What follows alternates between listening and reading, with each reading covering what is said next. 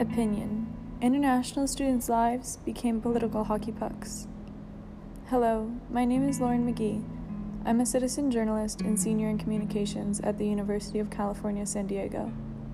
We are going to have a dynamic discussion around ICE's announcement that left international students scrambling. One student we'll hear from today began making plans to move back home to Iran when ICE released a statement saying the students' F1 visas would no longer be allowed renewal if they are attending only online programs in the fall on July 6, 2020. International students travel across the world, try to adapt to American culture, and learning in a new language. Then, with a month left until their new semester starts, they're given no choice but to make new plans, during already tumultuous times with the ongoing pandemic. Beyond the mental and financial toll this decision could have on students, forcing them on a plane during a pandemic with stay at home orders in place goes against CDC recommendations. The decision left so many people asking why. Before we answer that question, let's hear from Elnas, an international student affected by this announcement.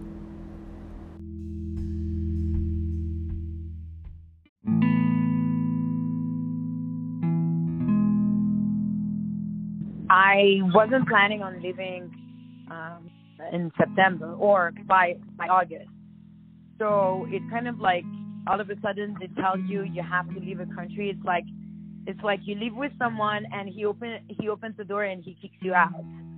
It's not willingly. You're not saying okay I'm leaving. That's very different. It's not that I always I've I've never I mean I've planned on staying here long term and not like I had different options.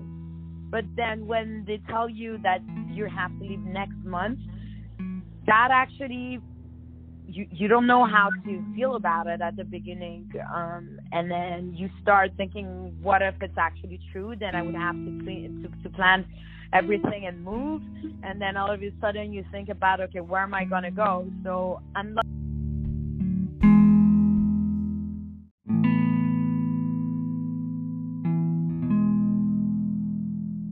the option to live in different countries I have the option to, to study in different countries. And I'm a doctoral student, so I already have my master. It's not going to disrupt my life as much as a lot of younger students or students that um, have citizenship from countries that are um, that are uh, in development. So let's say, for example, Iran. Um, if an Iranian student had to go back uh, to Iran, he wouldn't have all the opportunities that we currently have in the U.S. It can be from internet access to to the possibility infrastructure going somewhere in that city. Um, it, it, would become more difficult for the students or students that would come from countries that are in war.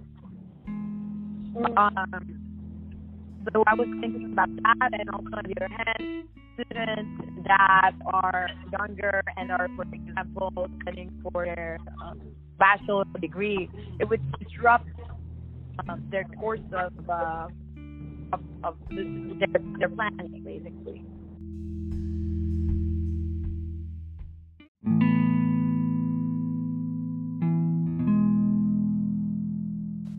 Now that we have an understanding of her experience while the order was in place, let's look at how she feels now that the order's been rescinded.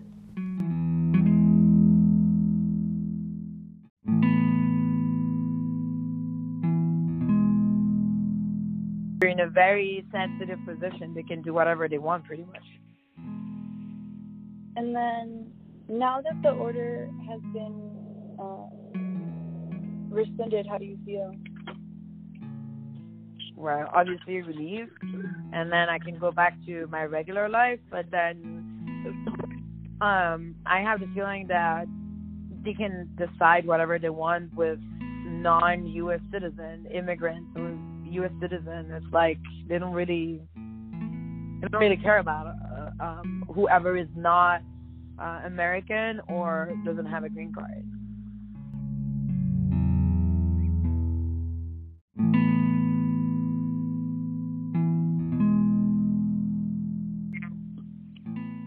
Feel kind of like discriminated and there's a, there's mm-hmm. racism and I've never felt it before because I don't look like Iranian because I'm I look like I'm like a white person, and I've never mm-hmm. felt it, and now I feel like okay, I'm being excluded. Like you're not part of, you're not, you you don't belong.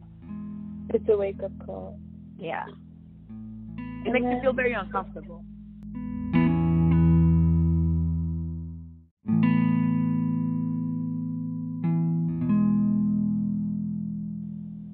What's something that you wish others knew about your situation?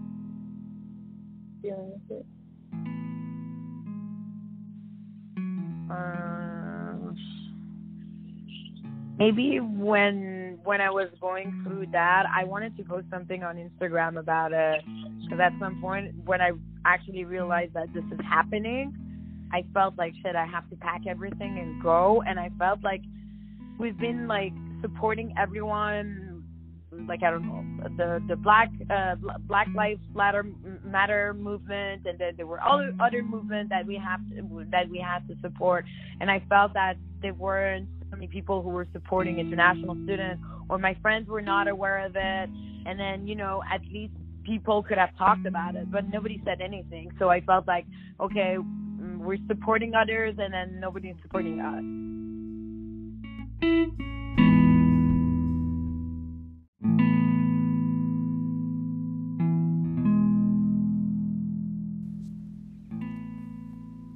Experiences like Elna's whizzed through my mind when I first saw this news while scrolling through Instagram. It wasn't even close to fair to them. Beyond my personal opinions and experiences, I examined the issue from a holistic perspective. After reading the order itself, the decision to deport students was based on the simple fact that they were attending school here, and if they were no longer taking in person classes, they didn't need to be here. However, this sudden decision was made without regard to the students affected by it. A logical approach would be to enact this order for future students and grandfather in the ones who are already here. Yet this was a politicized act. The New York Times stated the Trump administration had been pressing for in person classes for the fall, and colleges have been siding with the CDC in opting for social distancing through online courses. Trump's executive order essentially said they would deport valued international students if the schools didn't comply. The order has since been repealed, but only after public outcries and high profile lawsuits from Ivy League schools. The government may have repealed their decision, but the stain left on international student status here will not be easily forgiven.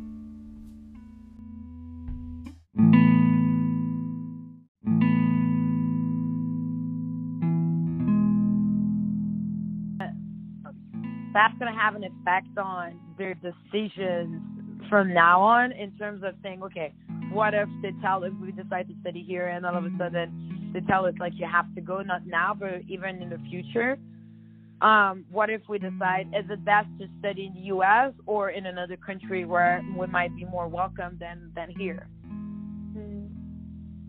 I think that's something a lot of parents um, will think about because the, the thing the thing is that it's not only uh, the, the the students, the immigrant, and when they're immigrants, how parents are gonna come here and visit th- their their their children, and then they're gonna think like, okay, what if they're gonna be kicked out of of a country? So what if we decide to to place them somewhere else?